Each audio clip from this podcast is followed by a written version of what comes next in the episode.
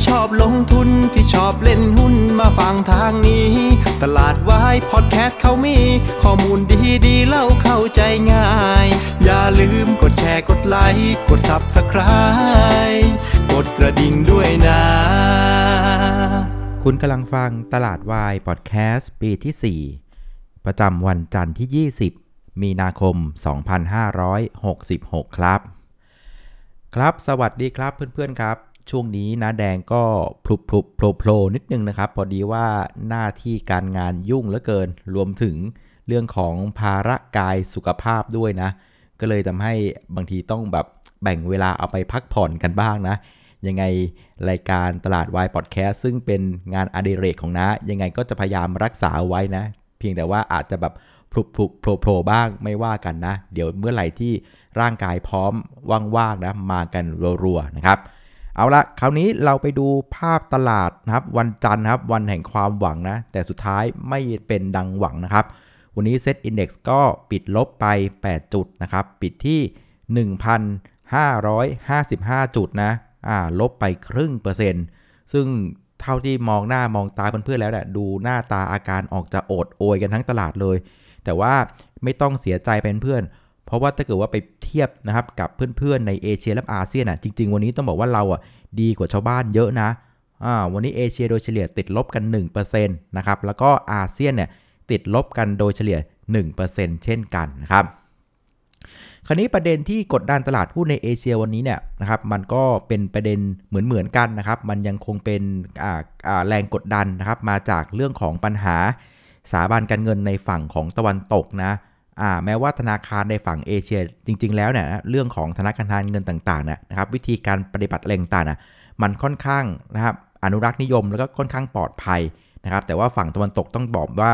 เขาก็เป็นประเทศที่มีนวัตกรรมทางด้านการเงินนะครับที่เรียกว่าเหนือชั้นนะครับเพราะฉะนั้นบางทีก็อาจจะมีการเล่นท่าย่งท่ายากกันซะเยอะนะครับคราวนี้เล่นท่ายากถ้ามันไม่เจ็บไม่พลาดมันก็แล้วไป แต่พอมันพลาดปุ๊บเนี่ยนะครับมันก็ส่งผลกระทบกันอย่าง ในวงกว้างนะครับ ซึ่งประเด็นของสถาบันการเงินในต่างประเทศในตะวันตกในวันนี้นะครับ มันก็มีภาพออกมาใน 2 มุมนะ คือในมุมบวกอะมันมาตอนเช้าเลยนะครับ ก็อย่างที่เราทราบกันว่าเครดิตสวิตเนี่ยเขากำลังมีปัญหานะครับเรื่องของสภาพคล่องฐานเงินทุนต่างๆนะครับ จนฝั่งของธนาคารกลางสวิตเซอร์แลนด์เนี่ยก็ต้องเข้ามาช่วยนะครับ แล้วแกก็มาประพฤติตัวเป็นโปรโมเตอร์เป็นคนกลางให้นะครับ ก็ไป ชักนำนะครับให้ธนาคาร UBS เนี่ยเข้ามาเรียกว่าเสนอซื้อกิจการไปเลยนะครับซึ่งเสาร์อาทิตย์ที่ผ่านมานะมันก็เป็นการเรียกว่าประชุมกันระหว่างผู้บริหารของแต่ละธนาคารกันเอง แล้วก็เป็นเรื่องของการเสนอราคา ซึ่งระหว่างเสาร์อาทิตย์เนี่ยก็มีการเสนอราคามาประมาณสัก 1,000 ล้านเหรียญนะครับแล้วฝั่งของเครดิตสวิตก็บอกให้ถูกไปนะครับสุดท้ายก็ขยับราคามานะครับเมื่อเช้านี้เป็นประมาณสัก 3,200 กว่าล้านเหรียญนะ อ่าก็ถือว่าดีขึ้นนะครับ เพราะว่า Market Cap ของเครดิตสวิตเนี่ยมันอยู่ประมาณสัก 8,000 ล้านเหรียญนะครับมันก็เลยทำให้ตลาดก็เชื่อว่าเฮ้ยดีลเนี้ยมันก็น่าจะจบได้นะ เพราะฉะนั้นไอความกังวลเรื่องของอาฐานเงินทุนสภาพคล่องที่มันไม่แข็งแรงของเครดิตสวิตมันก็น่าจะจบเกมได้ในเมื่อเช้านี้นะก็คาดหวังกันว่าตลาดน่าจะเด้งกัน แต่ว่าพอไปในรายละเอียดเพิ่มมากขึ้นนะปรากฏว่ามันก็ไม่ขนาดนั้นนะครับ มันเป็นข่าวมาในเชิงลบในลักษณะที่ว่า อ้ดิวนี้เนี่ยมันจะเกิดขึ้นได้นะมันก็ต้องมีคนที่เรียกว่าไม่ใช่การซื้อธรรมดานะต้องมีคนที่เจ็บแล้วก็เสียสละบ้างครับซึ่งในโครงสร้างของดิวเนี่ยส่วนหนึ่งนะครับ มันก็จะเป็นที่ฝั่งของผู้ถือหุ้นกู้นะครับด้อยสิทธิ์นะครับแปลงสภาพนะครับของ Credit Suisse ก็ต้องมีการเรียกว่า suffer คือเรียกว่าไม่พูดง่ายว่าไม่มีมูลค่านะครับ ไม่สามารถมาเรียกร้องอะไรกันได้นะครับ มันก็เลยทำให้ตลาดก็เออเฮ้ย ก็เลยตกใจว่าเฮ้ยมันอะไรกันแน่นะมันก็สามารถมองได้ได้ 2 มุมนะครับ มุมที่ 1 ก็คือว่าคนที่เป็นอ่า investor นะครับที่ลงทุนอยู่ในหุ้นกู้แปลงสภาพด้อยสิทธิ์นะครับของตัว Credit Suisse เนี่ยนะครับคนที่ลงทุนในตัวนี้เนี่ยหนึ่งก็คือว่ามันไม่สามารถที่จะเรียกร้องมูลค่าได้ พูดง่ายว่าก็ต้องมีการเรียกว่ารับรู้การขาดทุนกันไป อันนี้ในฝั่งของอคนที่ลงทุนในหุ้นกู้ตัวนี้นะฮะ แต่อีกบันมุมหนึ่งก็คือว่ามันพอตลาดเห็นปัญหาของ หุ้นกู้ไม่มีหลักประกันแบบนี้นะครับนะครับในฝั่งของเครดิตสวิตเนี่ยคนก็เริ่มมองว่าเฮ้ยไอ้หุ้นกู้ที่ไม่มีหลักประกันตัวนี้นะครับ ซึ่งทางฝั่งของเกณฑ์บาเซล3เนี่ยมันอนุญาตให้นับเป็นเงินกองทุนขั้นที่ 1 ได้นะครับเขาเรียกว่า AT1 นะครับคือพอตลาดเห็นว่าไอ้หุ้นกู้ตัวเนี้ยแบบเนี้ยมันมีปัญหา ก็กลัวว่าไอ้หุ้นกู้ไม่มีหลักประกันแบบเนี้ยนะครับที่ถูกนับเป็นเงินทุนขั้นที่1นะครับของธนาคารต่างๆเนี่ย มันจะมีอาการคล้ายๆ กันหรือเปล่านะครับ วันนี้เราก็เลยเห็นภาพของการเทขายนะครับ พวกหุ้นกู้ไม่มีหลักประกัน ที่เป็นลักษณะ AT1 คล้ายๆ กับเครดิตสวิตกันทั่วโลกเลยนะครับ มันก็เลยทำให้คนก็กังวลว่าเฮ้ยถ้าเกิดว่าหุ้นกู้พวกนี้มีปัญหาเนี่ยมันก็จะทำให้สถาบันการเงิน มันก็จะสั่นคลอนหรือเปล่าเพราะว่าไอ้หุ้นกู้พวกเนี้ยมันถูกนับเป็นกองทุนขั้นที่1ไงอ่าถ้ากองทุนมันอ่อนแอลงก็แปลว่าอะไรก็ต้องหาเงินมาเติมเพื่อให้มันแข็งแรงขึ้นเลยประมาณเนี้ยแม้ว่า แต่ละธนาคารที่ไปออกหุ้นกู้และสันนี้จริงๆ ต้องบอกว่าแต่ละคนน่ยสถานะทางการเงินมันก็แตกต่างกันนึกออกไหมมันไม่ใช่ว่ามันจะอ่อนแอเหมือนเครดิตสวิตทุกธนาคารไง แต่ว่าบนความกังวลในลักษณะนี้นะครับตลาดก็เรียกว่าเทนะครับ พวกของหุ้นกู้ประเภทนี้ออกมา ก็เลยทำให้เกิดเซนเมนต์ความกังวลไปยังกลุ่มสถาบันการเงินทั่วโลกเลยอาภาพก็เป็นประมาณนี้นะครับ แต่ว่าในฝั่งของประเทศไทยเองเนี่ยเขาบอกว่ามีธนาคารที่ใช้ลักษณะการออกหุ้นกู้ในลักษณะนี้นะ่ะ ค่อนข้างน้อยมากนะครับเขาบอกว่ามีไม่เกิน 3%ของกองทุนขั้นที่ 1 ของธนาคารไทยนะค่อนข้างน้อยนะครับอันนี้คือในขาของการออก ส่วนในขาของการไปถือหุ้นกู้นะครับไม่มีหลักประกันของเครดิตสวิตอะก็ต้องบอกว่าแทบจะไม่มีเลยนะครับธนาคารไทยไม่ได้ไปลงทุนในฝั่งหุ้นกู้แบบนั้น แต่ว่ามันอาจจะมีพวกของกองทุนตราสารหนี้บ้างนะครับ ที่ไปลงทุนผ่านพวกฟันอินฟันนะครับไปถือในพวกกองทุนขนาดใหญ่นะครับ ที่ไปลงทุนในตราสารหนี้นั้นอีกทีเนี่ยไอ้พวกนั้นอาจจะได้รับผลกระทบบ้าง แต่ว่ามันก็เป็นทอดๆกันอะมันจะไม่ได้มีนัยสำคัญมากนักนะเพราะฉะนั้นต้องบอกว่าในฝั่งของประเทศไทยอะในขาของการไปลงทุนในหุ้นกู้ ไม่มีหลักประกันของกิจสวิตอะหนึ่งคือน้อยมากนะครับ มีผลกับ ตลาดการลงทุนในฝั่งนี้น้อย ส่วนอีกขาหนึ่งนะครับธนาคารบ้านเราเองก็ไม่ได้ออกหุ้นกู้พวกนี้นะครับไปเป็นแหล่งในการระดมทุนมากเท่ากับเงินฝากนะครับหลักสำคัญของธนาคารบ้านเราเนี่ยหลักๆนะครับเงินที่เอามาทำมากินเนี่ยยังคงมาจากเงินฝากทั้งสิ้นเลยฉะนั้นปัญหาของไอกองอหุ้นกู้ลักษณะเนี้ยกับสถาบันการเงินบ้านเราจึงถือว่าน้อยถึงน้อยมากนะอ่าแต่ว่าอย่างไรก็ดีเนี่ยนะครับบนเซนเตเมนต์การลงทุนทั่วโลกที่มันเรียกว่า สร้างความปั่นป่วนให้กับตลาดนะมันก็ทำให้กลุ่มแบงก์บ้านเราก็โดนเทไปครับด้วยนะครับเรื่องมันก็เป็นด้วยประการราชนีนะอ่าโอเค คราวนี้เราไปดูการเคลื่อนไหวของเซ็นเด็กกันนะครับ พอตอนเช้าเนี่ยนะครับข่าวในฝั่งที่ว่า UBS กับ Credit Suisse อะทำท่าจะจูบปากกันได้นะมันก็ทำให้ซีนิเมนต์ตลาดอะดูค่อนข้างโอเคนะครับ ตอนเช้าเราเราเปิดลบเบาๆประมาณสัก 3 จุด แล้วก็พลิกกลับมาเป็นบวกได้นะครับ แล้วก็สุดท้ายครึ่งเช้าเนี่ยเราก็ปิดบวกไปเบาๆประมาณสัก 1 จุดอะถือว่าโอเคนะครับ แต่ว่าพอภาคบ่ายปั๊บเนี่ยอย่างที่ไล่ฟังคือกระแสของความกังวลนะครับ เรื่องของหุ้นกู้มีหลักประกันพวกนี้มันกว้างออกไปในทั่วโลกนะครับ ก็เลยเห็นแรงขายค่อนข้างหนักหน่วง จากนักทุนต่างชาติอะเชื่อว่าเกิดมาตื่นมามันก็ขายอะภาคบ่ายนะครับ มันก็เลยทำให้ตลาดหุ้นบ้านเราตั้งแต่บ่าย2องโมงครึ่งเนี่ยก็ถอยตัวลงมาค่อนข้างเร็วเลยนะครับ ก็ลบไปประมาณสัก 20 จุดนะครับ ไปทำจุดต่ำสุดที่ 1,543 นะ อ่าแต่ว่าอย่างไรก็ดีเนี่ยนะช่วงประมาณบ่ายสามก็มีข่าวเชิงบวกเข้ามานะครับ ปรากฏว่าอ่าได้มีการประกาศในราชกิจจานุเบกษาเกี่ยวกับเรื่องของการยุบสภานะอ่าเพราะฉะนั้นเรื่องของการเลือกตั้งกำลังจะเดินหน้าละนะครับ ซึ่งกกตก็บอกว่าน่าจะเลือกตั้งกันอยู่ประมาณสักวันที่ 14 พฤษภานะครับเพราะงั้นพอเรื่องของการเลือกตั้งมันเริ่มเดินหน้านับหนึ่งแล้วเนี่ยมันก็ทำให้มีความกระตุ้นในเรื่องของการเก็งกำไรขึ้นมานะครับ ตัวของ SET Index ก็เลยเด้งขึ้นมาจากจุดต่ำสุด 1543 ตอนนั้นลบไป 20 จุด ก็สุดท้ายนะครับขึ้นมาปิดได้ 1,556 จุดนะก็ลบไปเพียงแค่ 8 จุดเท่านั้นเองอ่าเพราะฉะนั้นก็ทำให้ตลาดก็เริ่มมีสติมากขึ้น แล้วก็เปลี่ยนโฟกัสนะครับจากไปฟังแต่เรื่องของต่างประเทศจนมึนอะนะครับตัวนี้เริ่มหันมาดูบ้านเราบ้างละนะครับ ก็เริ่มมีความคาดหวัง ก็เลยมีแรงซื้อกลับเข้ามาในช่วงภาคบ่ายนั่นเองนะครับ คราวนี้เรามาดูกลุ่มหุ้นที่เรียกว่าผลักดันตลาดในเชิงบวกวันนี้นะครับตัวหลักๆ ก็จะเป็นกลุ่มของค้าปลีกนะอ่าวันนี้ที่เด่นที่สุดก็จะเป็นตัวของแมคโครนะครับวันนี้แมคโครเนี่ยก็ดีดมา 3.4%นะครับปิดที่ 37 บาท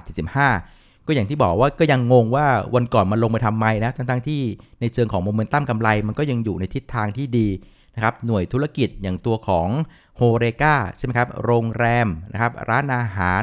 catering ต่างๆเนี่ยก็ยังทำได้ค่อนข้างดี same store sales growth ก็สวยนะครับเรื่องของการเรียกว่าปรับพอร์ตรีไฟแนนซ์นะครับเงินกู้ที่เอาไปซื้อโลตัสมันก็กำลังดำเนินไป แถมก็มีลุ้นเข้า MSCI ในช่วงครึ่งปีหลังด้วยนะครับเพราะฉะนั้นจริงๆ ทั้ง e a r n i n g ทั้ง Momentum ทั้ง Story มันโอเคหมด ก็ยังงงอยู่นะว่าเมื่อวันศุกร์มันเทกันทำไมนะครับแต่สุดท้ายวันนี้มันก็เด้งขึ้นมาได้ก็ค่อยยังชั่วนะ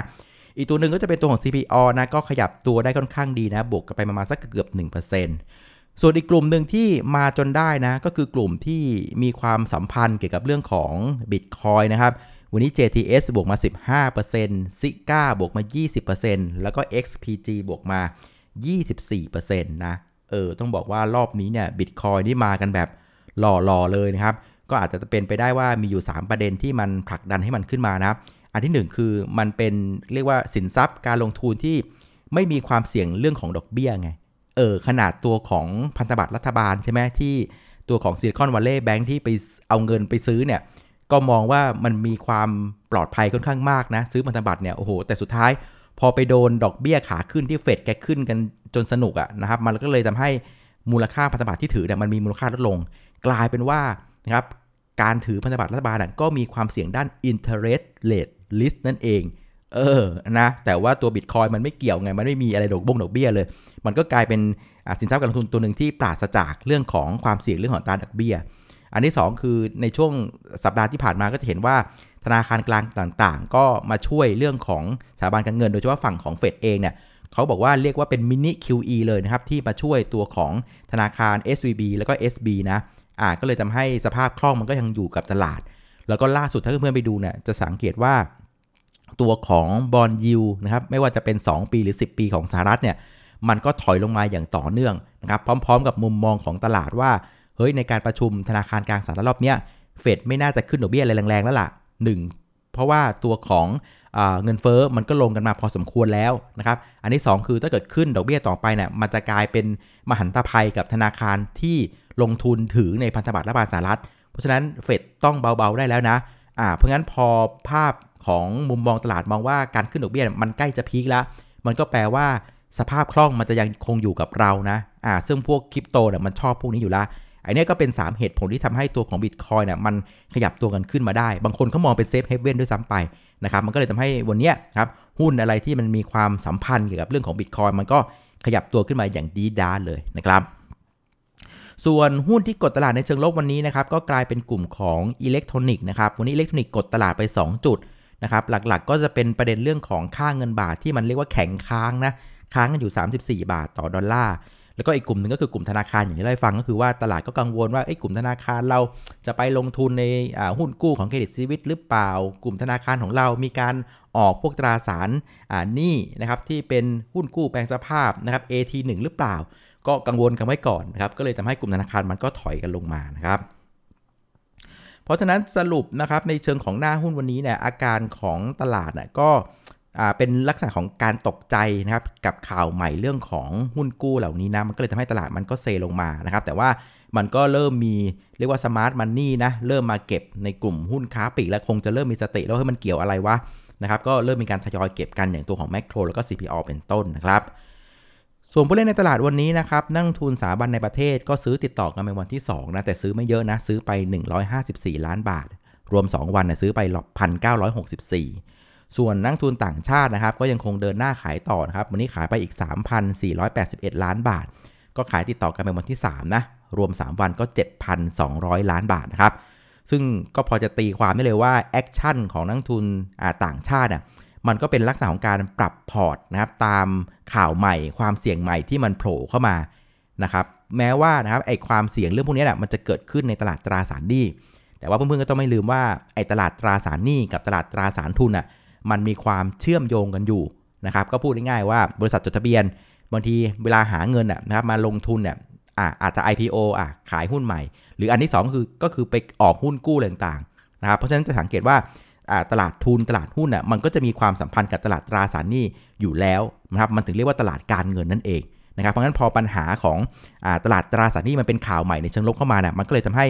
มันก็ลามปามาหาความกังวลในที่ตลาดทุนได้เช่นกันนะครับเราก็เลยเห็นนักทุนต่างชาติก็เลยต้องมีการปรับสถานะนะครับเรื่องของการถือครองปรับความเสี่ยงลงมาเป็นภาพของการขายนั่นเองครับสมมติการซื้อขายวันนี้นะครับก็อยู่ที่ 62,843 ล้านบาทนะครับก็ลง 14%จากเมื่อวันศุกร์นะ อ่าก็อาจจะพอตีความได้ว่าวันนี้เป็นการลงแบบไม่ค่อยมีวันรุ่มเท่าไหร่นะครับแล้วก็ดูลักษณะของการเคลื่อนไหวคือ ลงไปลึกแรงนะลบ 20 จุด แต่ก็สามารถกลับมาได้เหลือเพียงแค่ลบ 8 จุด ก็ถือว่ารอดตายแบบหวุดหวิดสำหรับวันนี้นะครับเอาละคราวนี้เรามาดูประเด็นที่จะส่งผลต่อตลาดหุ้นบ้านเราในวันพรุ่งนี้นะครับก็คงต้องยอมรับว่าประเด็นของต่างประเทศยังมีบทบาทสำคัญนะครับกับการเคลื่อนไหวของเซ็ตอินดี x นะครับตอนนี้ดาวโจนส์ฟิวเจอร์นะครับตอนนี้ประมาณสัก2ทุ่ม2นาทีนะครับก็บวกไปประมาณสัก 30 จุด ก็ถือว่าพอทนนะครับ ส่วนอีกประเด็นหนึ่งนะครับ ก็คือประเด็นเรื่องของอตัวของพันธบัตรรัฐบาลสหรัฐนะตัวนี้มีจุดที่น่าสนใจนะครับ คือว่าตอนนี้นะครับบอลยูสหรัฐ 10 ปีเนี่ยก็ยังคงถอยลงอย่างต่อเนื่องนะตัวนี้อยู่ที่ 3.8%แล้วก็บอลยูสหรัฐ10 ปี เมื่อสักครู่คือ 2 ปีนะ 2 ปีอยู่ที่ 3.8 10 ปีอยู่ที่ 3.4 จะสังเกตว่า 2 ปีเนี่ย3.8 สูงกว่า 10 ปีที่ 3.4 ฉะนั้นอันเนี้ยต้องบอกว่ามันยังคงเป็นภาพของ inward yield curve นะ ก็คือว่าบอลระยะสั้นนะครับให้ yield สูงกว่าบอลระยะยาวนะครับ อันนี้เป็นคือภาพของ inward yield curve นะครับ ซึ่งมันเป็นการสะท้อนนะครับเรื่องของภาพของ recession เศรษฐกิจถดถอยที่มันกำลังจะจะกำลังจะเดินหน้าไปนะครับ แต่ว่าอันนึงที่อยากจะชี้ให้เห็นก็คือว่าถ้าเพื่อนสังเกตดูนะ ไม่ว่าจะเป็น 2 ปีหรือ 10 ปีเนี่ยนะครับตัวเลขมันอยู่กลางๆมาสัก 3.5%แล้วกันนะครับนี่คือภาพของ bond yield นะผลตอบแทนจากการถือพันธบัตรแต่ว่าถ้าเพื่อนจำได้นะปัจจุบันเนี่ยนะครับเงินเฟ้อของอเมริกานะครับล่าสุดเนี่ยมันอยู่ที่ 5.9 สังเกตไหม5.9 เงินเฟ้อเนี่ยสูงกว่า bond yield ที่อยู่ประมาณสัก 3.6 3.7 โดยเฉลี่ยกลางๆนะอ่าเงินเฟ้อสูงกว่า bond yield แปลว่าอะไรเราเอา bond yield นะครับ7แล้วกันอ่ากลางๆ หักด้วยเงินเฟ้อคือ 5.9 นะครับ 3.7 ลบ 5.9 แปลว่าตอนเนี้ย ผลตอบแทนที่แท้จริง หรือที่เขาเรียกว่า real rate นะครับติดลบอยู่ 2.2%อ่า แปลว่าอะไร แปลว่าคุณอยู่เฉยๆ คุณก็ขาดทุนแล้วอะ เพราะว่าเงินเฟอ้อมันสูงกว่าผลตอบแทนที่คุณได้ เพราะฉะนั้นในสถานการณ์ที่ real rate เนี่ยมันติดลบแบบเนี้ยนะครับ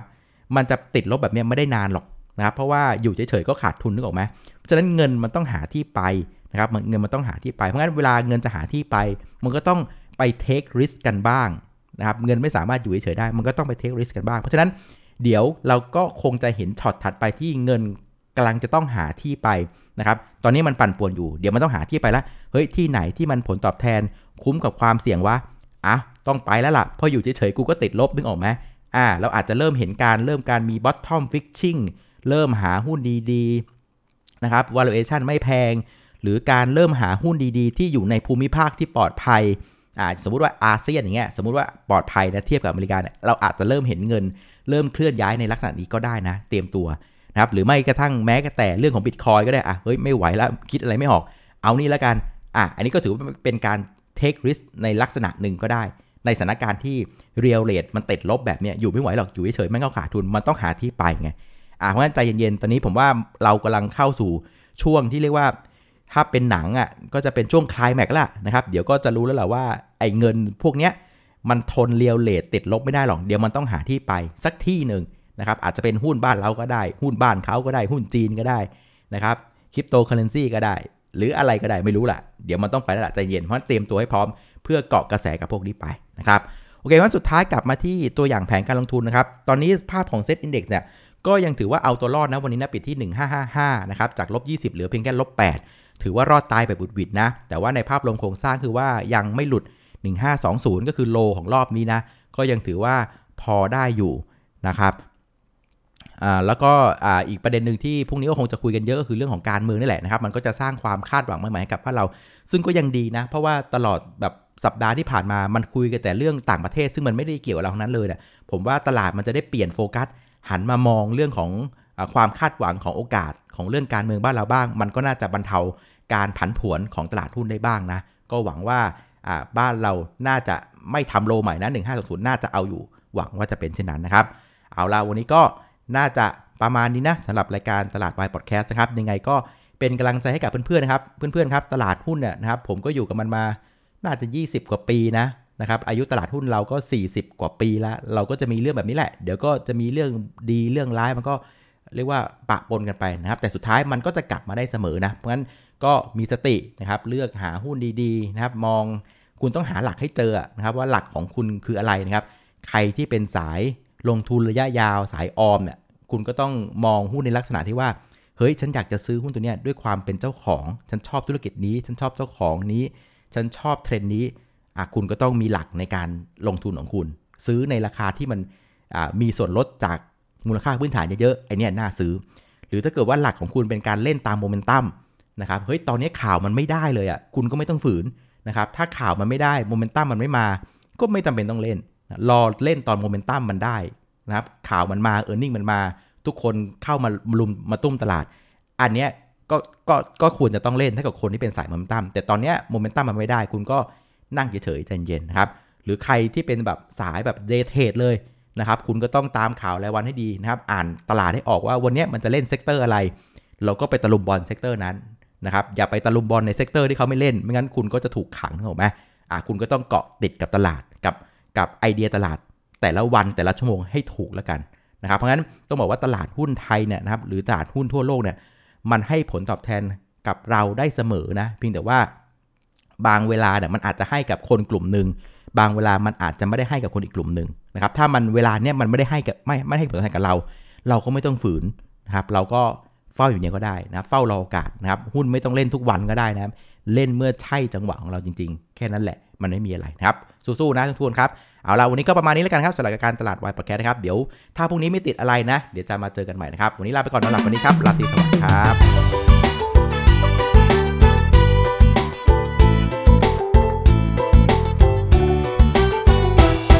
หากใครที่ชอบลงทุนที่ชอบเล่นหุ้นมาฟังทางนี้ ตลาดวายพอดแคสต์เขามี ข้อมูลดีๆเล่าเข้าใจง่าย อย่าลืมกดแชร์กดไลค์กด Subscribe กดกระดิ่งด้วยนะ